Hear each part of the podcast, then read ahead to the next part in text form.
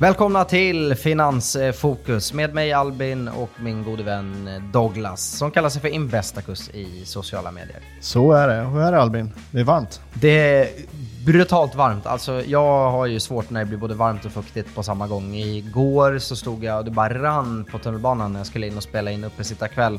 Så jag tänkte så här, nu, jag kommer få ställa in programmet för jag ser ut som en idiot. Men eh, det var svalt inne i, i studion tack och lov och i kontoret där, där studion ligger så att jag kunde kyla ner mig. Men Värmen tar koll på mig. Jag hatar också att klaga på värmen för att varje vinter så står jag där och bara åh, jag vill ha sommaren. Det är så fult att klaga på värmen. Eh, Alltså jag, är jag inte det väldigt svenskt ändå? Jo, jo, men jag blir ju, jag mår ju fruktansvärt över att klaga på värmen när jag vet att man inte ska klaga på värmen, men samtidigt kan jag inte låta bli att klaga på värmen. Ja, du blir aldrig nöjd. Känner du igen dig? Nej, för jag Nej. älskar verkligen värmen. Det, det, det är så jäkla gött. Jag tycker det är så jäkla gött att det blir varmt. Jag, jag, skulle gärna- jättegärna flytta till varmare breddgrader om det var så. Men sen älskar jag vintern också. Men jag hatar att man ska ha så jävla mycket kläder på sig. Du, det är ett eh, ruggigt eh, kul avsnitt idag. Vi ska prata om att transaktionsmarknaden sprattlar till. Vi ska prata om eh, sommarhandel och sommarbörs. Varför eh, vi kan vara i ett liknande läge som 0001. Eh, jag, eh, vi fortsätter programpunkten Albin pratar retail. Den har stått här i varje avsnitt typ sedan start. Ja, jag skulle vilja säga Albin dunkar på retail. Den har, den har verkat återkomma. Jag trodde Ja. vi skulle få slippa det här avsnittet. Jag kan väl också bara flika in att vi spelar in en dag tidigare på grund av midsommar. Så mm, om ni lyssnar på det här på fredagen och det hunnit hända jättemycket under torsdagen så ber vi om ursäkt. Ja, men det är inte vårt fel. Nej, det är det inte. Utan vi vill ju också ha midsommar. Ja, det vill vi. Eh, vi ska också tacka vår eh, kära poddsponsor som gör det här möjligt, nämligen Robomarkets. Och eh, om man går på Wall Street, det har jag gjort, eller bara runt i New Yorks eh, finanskvarter så ser man de berömda finansvästarna. Det är som någon slags skoluniform för finansfolk att ha väst. Ja, och det har ju Robomarket snappat upp här. Så nya kunder som signar upp sig, verifierar kontot, öppnar ISK och gör en insättning kan höra av sig till info.robomarkets.com för att skicka vilken storlek de vill ha på den här västen och det är så långt laget räcker. Och Robomarkets är ju en nätmäklare där du kan ha en ISK med dollar och handla amerikanska bolag utan valutaväxling. Och så har de kundservice på svenska också. Och väldigt sköna grabbar. Verkligen.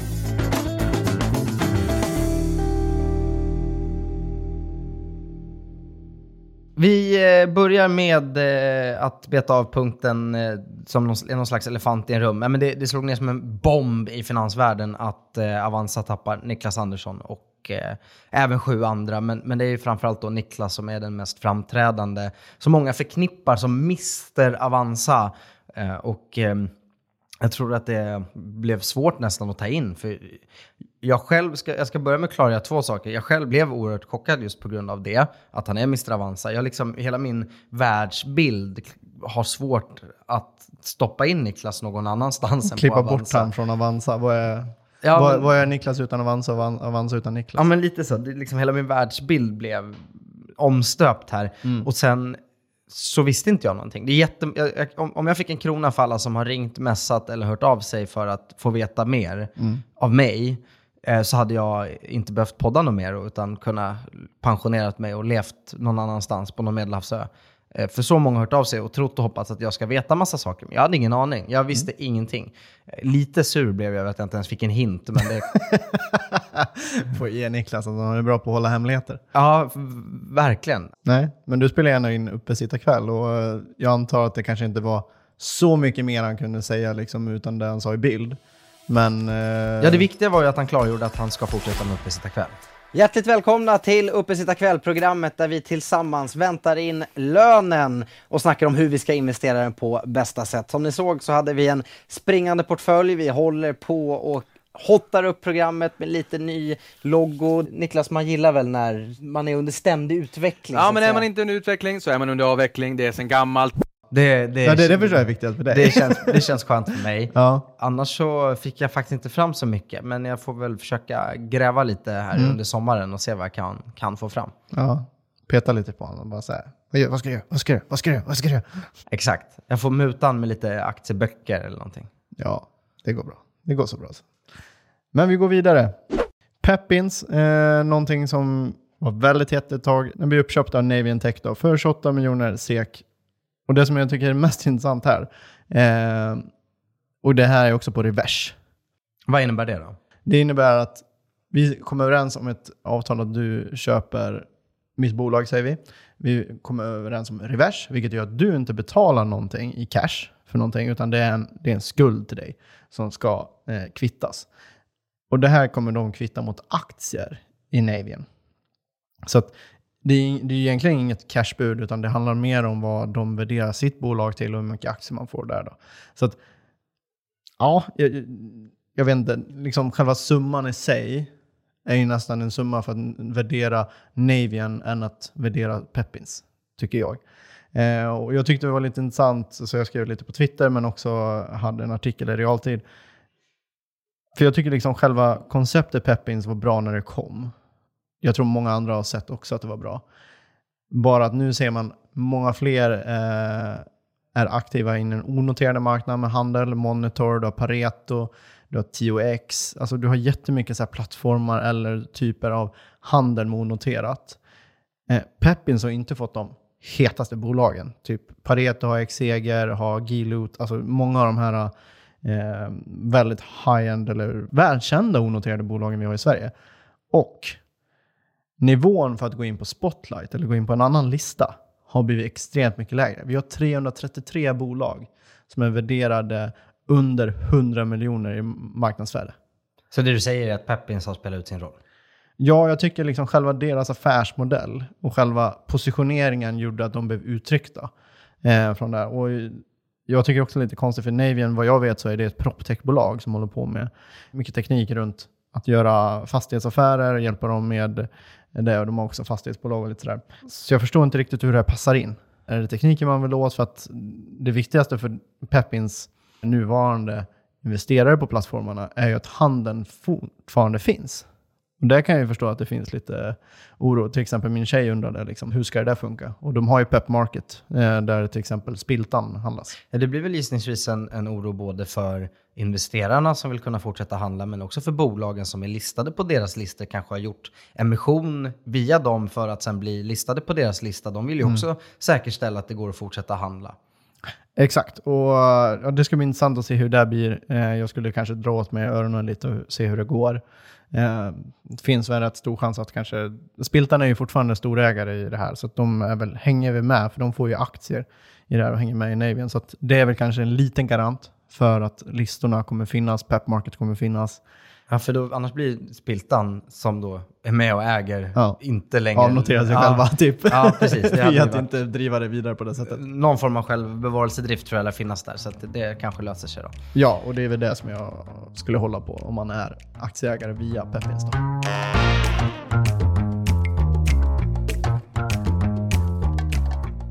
Sen eh, så kommer det betting gambling-nyheter från USA, eller hur? Ja, och jag, jag älskar titeln på det här från DraftKings. Det är bara därför du vill prata om det här? Ja, lite. Ja. Men det är också för att det är lite kul att höra eh, med konsolideringen i USA och det är lite förstå.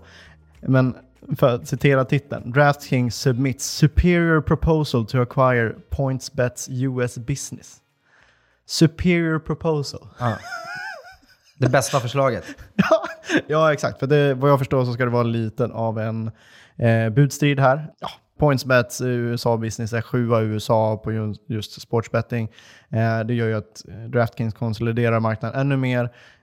Så att man, man, kan ju tänka sig att det kanske blir eh, någonting från Konkurrensverket i USA att titta på eh, i och med att DraftKings kommer ta en sån stor position. Men DraftKings blöder ju också pengar.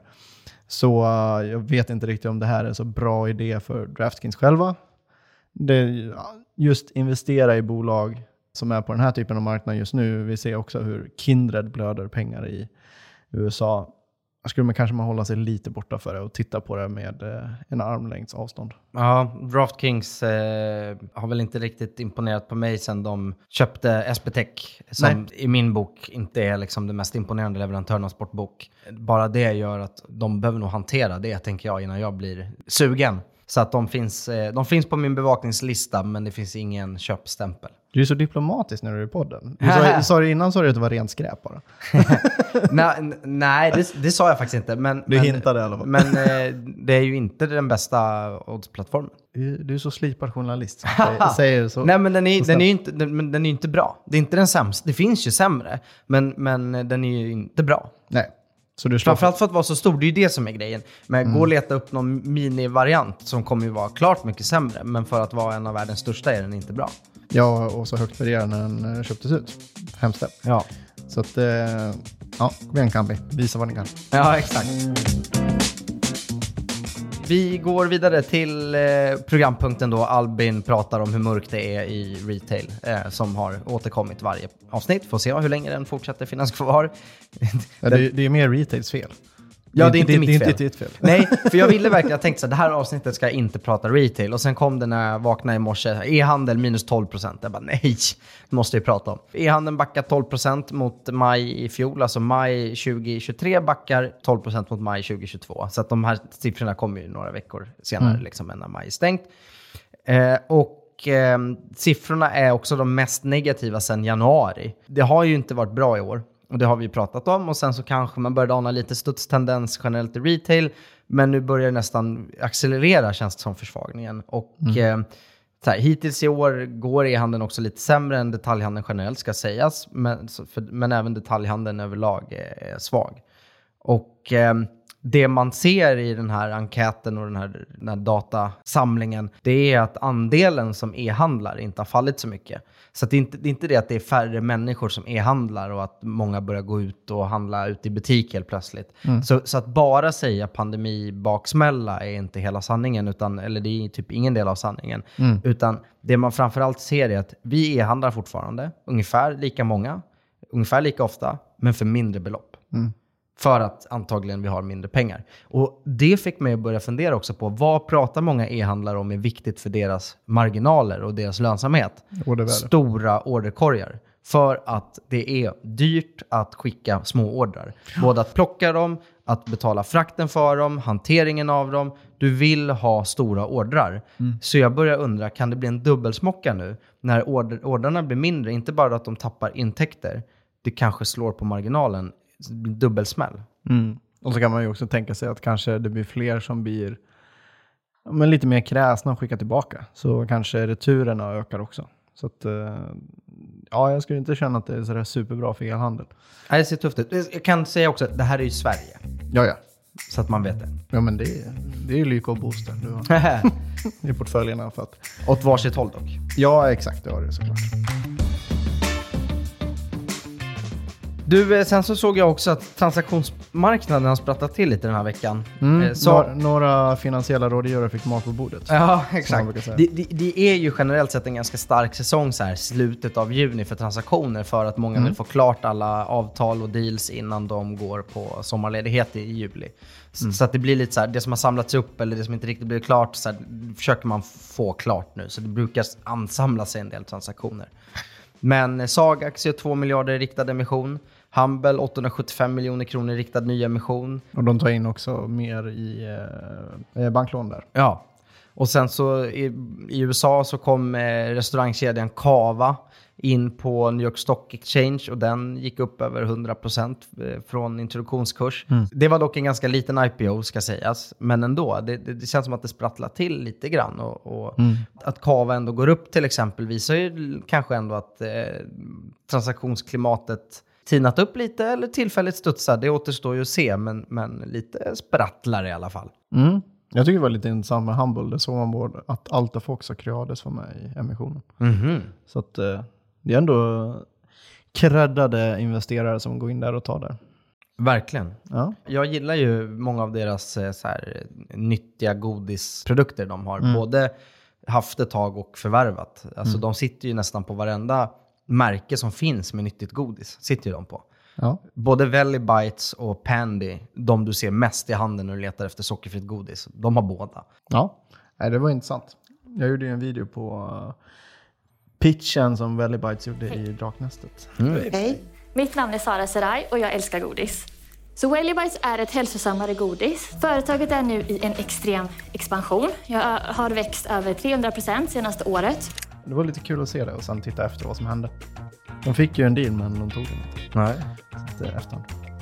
Men ska vi gå in i fördjupningen? Ja.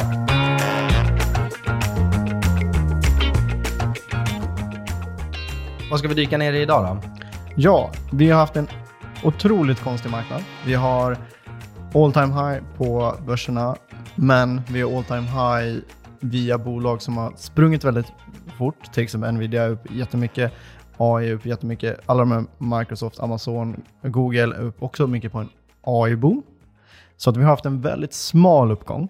Eh, och sen man börjar kolla lite mer på saker så är det så här, vi har ränteupp, räntehöjningar, vi har en konsument som mår sämre, vi har inflation, vi har jättemycket saker som kanske talar emot det, men börsen står ändå högre. Så eh, jag har också hört på lite andra poddar som pratar lite om, liksom så här, är det här en uppgång som, man, som kan fortsätta eller liksom, vad, vad kan man likna den här situationen med? Och då hittade jag en artikel av eh, eh, David Rosenberg, eh, grundare och president av Rosenberg Research Associates. Jag ska länka i den, nu, så den ligger i avsnittsbeskrivningen. Och då tar han upp en extremt många punkter som bara visar på att det här, den här tiden och hur det är just nu är väldigt likt hur det var 1999-2000. Och då vet man hur det gick 2001 och 2002. Det var inte så trevliga år på börsen. Nej. Och det, det som är intressant tycker jag också är att eh, det du nämner, att det är en smal uppgång. Och eh, man, i USA så tror jag det är sex eller sju bolag som har stått för i princip hela uppgången på Nasdaq 100. Ja. Eh, och här i Sverige så är det framförallt eh, exporterande industri, många bolag på OMXS30 som Atlas Copco, ABB, den typen av bolag som har, har dragit. Och, och jag tror många kan känna igen sig i det här för att man, jag tror många som investerar, som är liksom vanliga investerare, har ofta kanske lite mindre bolag. Man tycker det är lite roligare. Det är oftare jag träffar folk eh, som, som investerar på skoj via Avanza eller Nordnet som har småbolagen som har liksom Atlas Copco och ABB i portföljen. Ja. Och därför tror jag att många liksom på något sätt undrar vad tusan är det som händer. Jag läser att index går bra, index går bra, vi är snart på all time high, men min portfölj är fortfarande ner 40% från toppen och knappt studsat. Vad är det som händer? Så jag tror många så. känner igen sig i det här att man inte riktigt förstår, men hur, hur kan det spreada så mycket? Mm. Exakt så. Och några punkter som han tar upp är ju den här koncentrerade uppgången, eh, främst inom tech. Vi har verkligen nosebleeds värderingar, alltså extremt höga värderingar på till exempel AI, eh, vi har Nvidia. Nvidia vi, många av de här är väldigt högt värderade Ja, och då är det speciellt i tillväxtaktier. Vi haft en, kommer från en krasch. Då hade man long term capital. Nu har vi haft regionala banker i USA. Vi har också en tight eh, arbetsmarknad eh, som man ser det idag som ungefär då. Och vi börjar höja räntorna. Så att börjar? Ja, det har börjat göra det mer och liksom, vi är i den punkten. Börjat? Ja, ja. Jag är lite efter jag. Nej då. Typ, typ klara snart? Förhoppningsvis klara snart. Eh, får vi se vad inflationen går på.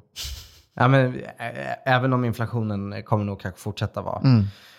utmanande så tror jag att eh, det ska mycket till att man höjer lika mycket till.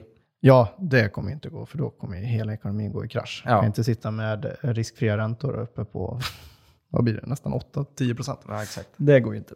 Ho- kommer ju förhoppningsvis inte få tillbaka det scenariot där var det 500 procent räntor. Nej, men, anledningen till att jag sa lite det här med börjarräntorna. Vi är ju garanterat, vi är garanterat förbi mitten av räntehöjningscykeln. Alltså, är vi är i början av slutet? Ja, så kan man ju säga. Alltså det, det kan inte vara så mycket kvar. Sen om det är 0, 25 eller 50 punkter kvar, eller i worst case 75, det vet man ju inte. Men, men, men det, sk- i, i princip, jag vill inte jinxa någonting, men det är i princip omöjligt att det är 300 punkter kvar. Nej, så är det ju inte. Eh, då hade mycket mer gått i kras än vad det har redan gjort.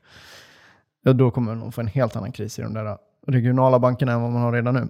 Och jag tittar lite på, om man kollar på eh, Coinfin som är en jättebra hemsida för att kolla, eh, lite, ha en koll på en portfölj, kolla lite på hur det ser ut eh, med faktorer och då kollar jag liksom det senaste året om man ser normaliserad performance eh, mot S&P 500.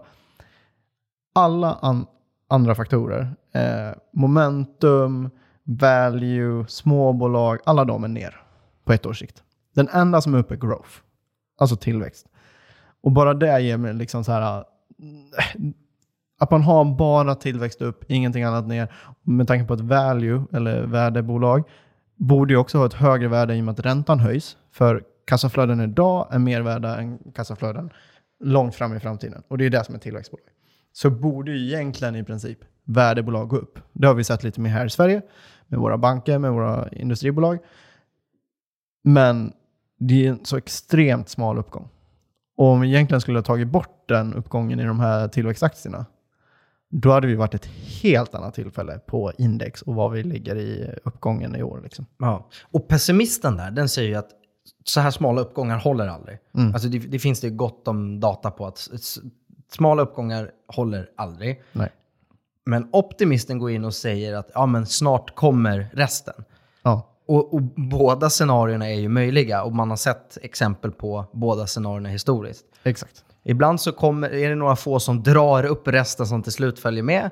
Och ibland så får till, till slut de här som är dragloket ge upp och orkar inte längre och faller tillbaka. Så att vad det blir återstår att se. Mm. Ja, men det är det som man får vara lite och titta på marknaden. Är det, vad är det som ligger framför oss? Är det ökningar av vinster eller är det att multiplar ska gå upp eller multiplarna ska gå ner? Liksom, vad, vad är det som kommer driva marknaden framåt? Och med tanke på att räntekostnaderna har gått upp, med tanke på att det är högre inflation, eh, pengar och mindre disponibel inkomst, då är det ju svårt att se att det är vinsten som ska gå upp. Så man får ju ta det i beaktning, så här, ja, alla tillfällen har haft i historien utfall åt båda hållen. Men man måste ju ta och sätta sig och göra sin egen analys på just det här tillfället. Vad är det som talar för och vad är det som talar emot? Så Göra sin egen analys. Vad är det som händer? Vad är ja, du säger? nej, Jag vet inte. Nu Det låter du som vilken risktext som helst. risktext som helst. Ja, Nej men så är det ju. Och eh, just där kan man ju bara spekulera. Alltså, Ja. min, min magkänsla är väl att det kanske är de här eh, dragloken som behöver komma ner lite grann. Men eh, det är ju bara en ren gissning. Ja.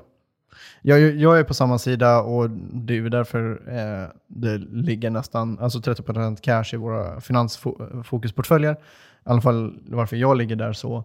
Eh, och förhoppningsvis så kommer... Jag ligger bara där för att det är feg. Ja, ja. Men det är en annan grej.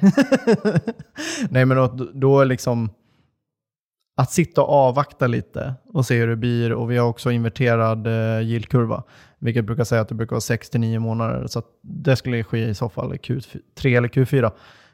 Att man skulle få den här eh, nedgången i index. Så att eh, var kanske lite försiktig. Ta tillfället i akt och jag tror, jag tycker ju stockpicking är alltid det bästa. Och jag tror det kommer att vara ännu viktigare här i den här typen av marknad när börsen eh, går lite åt olika konstiga håll. Olika faktorer spelar ut sig åt olika håll. Men liksom hittar man bolag som har, är lågt undervärderade så kommer man kunna göra riktigt med pengar även när marknaden går dåligt. Ja, jo men, men så är det ju. Alltså det, och det blir, stockpicking är väl alltid viktigt. Eh, Mm. Men, men det är klart att det blir på något sätt viktigare i en, en eh, stillastå eller liksom en sidledes eh, marknad eller en, en Mm. bäsig marknad än en marknad där typ allt går upp. För då är det så här, ja, stockpickar du rätt så blir skillnaden om du får plus 12 eller plus 17. Ja. Men, men i en sidledes marknad så kan skillnaden vara minus 2 och plus 17. Eh, På något sätt, det spretar mer. Ja, det är lite som att när börsen går upp då kan man ju nästan lägga sig bara momentum. Ja. För då är det så här, ja, då är det bara att hänga med. Då är det nästan den här extra researchen på 10 timmar du lägger nästan eh, waste of money. Ja. Man saknar nästan när det var så. Du gör det. Livet var enklare då. Ja, livet Och enklare. framförallt var alla glada då. Alltså, jag gillar när folk är glada. Ja, jag är lite mer realist. Jag tycker det är bra att några har fått lite Du är lite mer sur.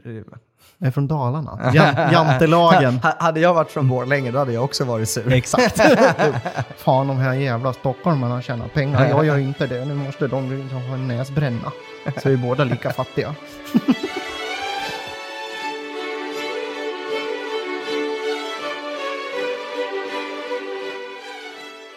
Ja, det är väldigt intressant det där. Jag drog Mm. också upp, eh, på tal om det där med smalheten, jag drog upp en bild på eh, i år i Sverige. Mm. Eh, OMX30 mot OMX Small Cap och mot eh, First North. Mm. Och då var det väldigt tydligt liksom. OMX30 gått bra, Small Cap gått dåligt, First North ruggigt dåligt. Ja.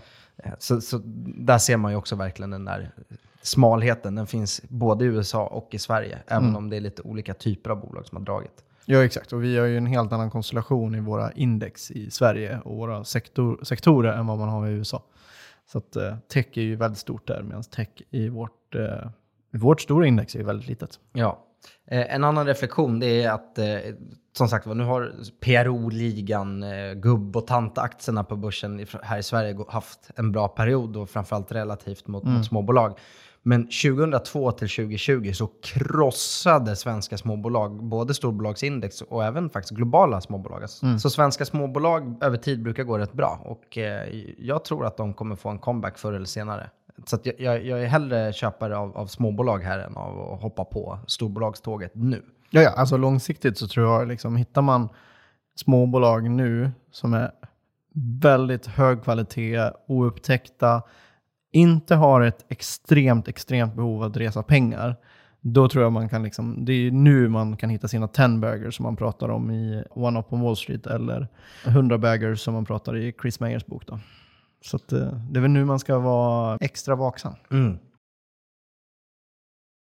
Det är ju midsommaravsnitt det här. Midsommar står för dörren och sen kommer den riktiga sommaren. Industrisemestern, juli, Allsång på Skansen, sommarpratare.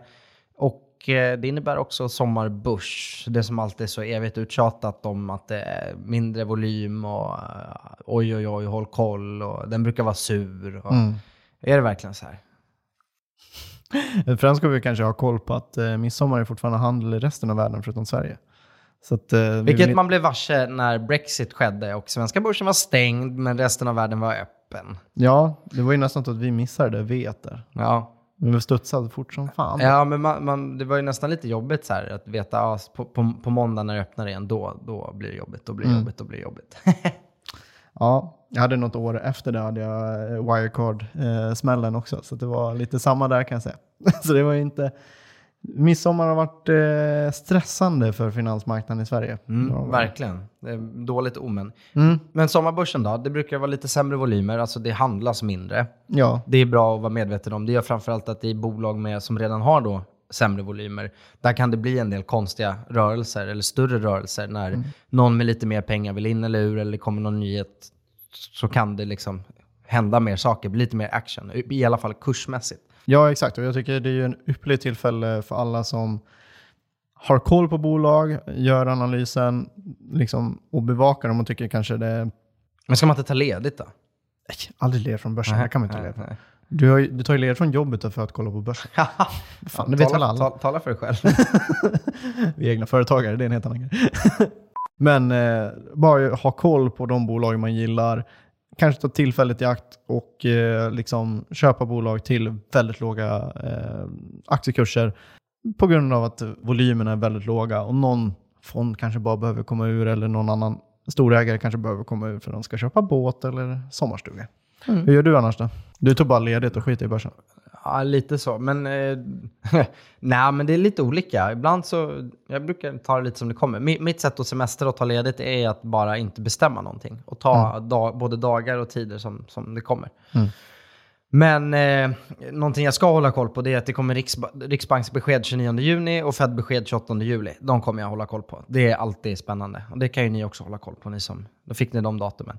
Sen kommer ju rapporterna faktiskt. Mm. Eh, Börjar smyga igång andra veckan i juli, men framförallt 13 juli, då börjar det regna in rapporter. Det Ja. kommer jag nog också kika lite på med ett öga. Mm. Det är extra kul med det här med liksom rapporter under sommarperioden. För antingen vill du ha rapporten så tidigt som möjligt så alla kan gå på semester. Eller så skjuter du på rapporten så att du tar den så sent som möjligt så alla har haft semester redan och kommer tillbaka och gör boksluten sen. Så att, eh, det är lite kul hur det där är. Japp. Man ser det mänskliga beteendet i marknaden. Även med transaktioner som alla vill göras innan midsommar. Mm, exakt. Så är det. Mm, och under sommaren så kommer vi också att köra specialavsnitt av podden. Den fortsätter komma varje fredag under sommaren. Ni behöver inte vara oroliga. Men det kommer att vara lite annorlunda. Det kommer att vara intervjuer. Och vi har eh, redan nu så vi kan lova er att eh, i nästa avsnitt, då kommer vi snacka med eh, finansjournalistprofilerna Gabriel Mellqvist och Helene Rothstein till exempel. Så att, eh, vi kommer prata, vi kommer att avsnitt om fastighetsvärderingar, ett om eh, life science. väldigt mycket spännande specialavsnitt som kommer under sommaren. Ja, en mix av eh, profiler och liksom lite mer djupdykningar i olika typer av ämnen för att förstå hur marknaden funkar och vissa sektorer funkar. Så det här är ju faktiskt det som är viktigast under sommarbörsen. Exakt. Avsnitten. Avsnitten, göra sig en bättre investerare, göra sig mer påläst. Och det är det vi försöker hjälpa till med. Ja, eller bara ha kul. Ja, det också är jävligt bra. Vi eh, ska ju också följa upp lite grann hur går det i den här portföljtävlingen. Du, du tycker ju det. Vi har ju en sån här portföljtävling eh, som vi drog igång avsnitt två. Den kommer pågå hela året. Man ska sätta upp en portfölj, eh, 10 positioner, 10, 10 tiondelar, mm, eller man ska säga, av positioner i varje portfölj. Och eh, jag påminner om att de flesta trodde jag skulle förlora. Jag tog tidigt en rejäl ledning, men nu kanske jag blivit lite ödmjuk sista veckan, eller? Ja, jag tycker du ska bli det. Du hade ju senaste veckan var du ju upp 3,2 procent alltså. Och jag var back 0,55. Men nu har det backat, så nu är det bara upp 1,7 procent. Ja. Så att, eh, det är ju, Castellum har ju gått ner där, de har eh, en lägre i din portfölj, men Adobe har ju sprungit iväg. Och jag var ju lite orolig där när jag såg Adobes komma med rapport och de var... Du skulle upp hur mycket som helst i efterhand. Ja, exakt. Efterhanden och vad du, var i, vad du gick in på, det hade varit en uppgång på 20%. Bara Mm. där hade jag ju legat efter som inne i bomben. Men eh, har du ätit ikapp nå- någonting mer än att jag har tappat? Ah, jag äter ikapp jätte, jättelite. Ja, Så- du ligger och harvar. Ja, jag ligger och harvar där. Så att, eh, mina, mina aktier är lite mer... Överlag är det liksom mer stabilt. Du har lite mer slag i... Ja, det, det var det som var kul, för det var någon som sa att du kommer vinna för att du är mer tillväxtorienterad. Sen Ja. har din portfölj legat mer eller mindre flat sen start, medan min har hoppat och studsat åt alla möjliga håll. Ja. Så att min tråkportfölj visade sig vara en riktig Lattjo låda hörru. Eh, Exakt, och det är det som är roligt här att båda våra bästa aktier är de amerikanska aktierna vi har satt in. Och vi räknar ju inte valutaskillnaden, så det är bara aktiekurserna. Hade vi räknat in valuta hade det varit ännu bättre. Ja, exakt, men det gör vi inte.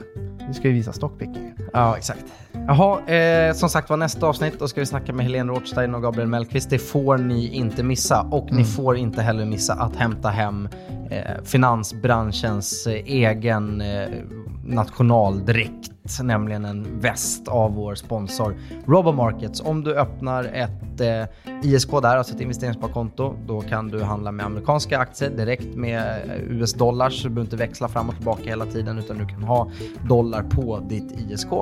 Och eh, om du blir ny kund öppnar upp så kan du mejla in till dem. Vad var det för mejladress nu igen? Det var ju att info at robomarkets.com och skicka vilken storlek du vill ha på västen och så skickar de en väst så länge lagret räcker. Mycket bra. Och de har kundservice på eh, svenska. Exakt. Bra, vi ska också gå igenom vilka av bolagen vi har pratat om idag. Vad har vi i portföljen? Kindred kan bli för mig. Eh, jag äger tyvärr inte Paypal och, eller Adobe som vi har pratat om, som har varit bra i portföljerna. Uh. Bra, ja men jag hade som sagt bara, jag kan bli Kindred och Adobe. Eh, och sen ska vi också påminna om att den här podden är underhållning. Ni ska göra er egen analys. Aktier kan gå både upp och ner. Om man stoppar in pengar på börsen så kan man förlora allt. Ja, så som Albin sa, gör er egen analys, ta det lugnt och simma lugnt i sommar. Mm. Ha en fin midsommar så hörs vi nästa fredag igen. Tack för att ni har lyssnat. Hej då! Hej då!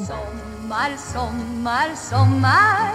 Det är dans i folkets park Sommar, sommar, sommar.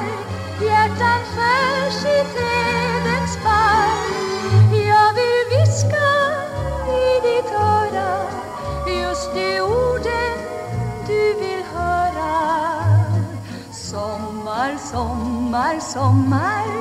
Då en mild och smeksam vind Fingrar på din bruna kind. Sommar, blåa fjärdar, vita segelvind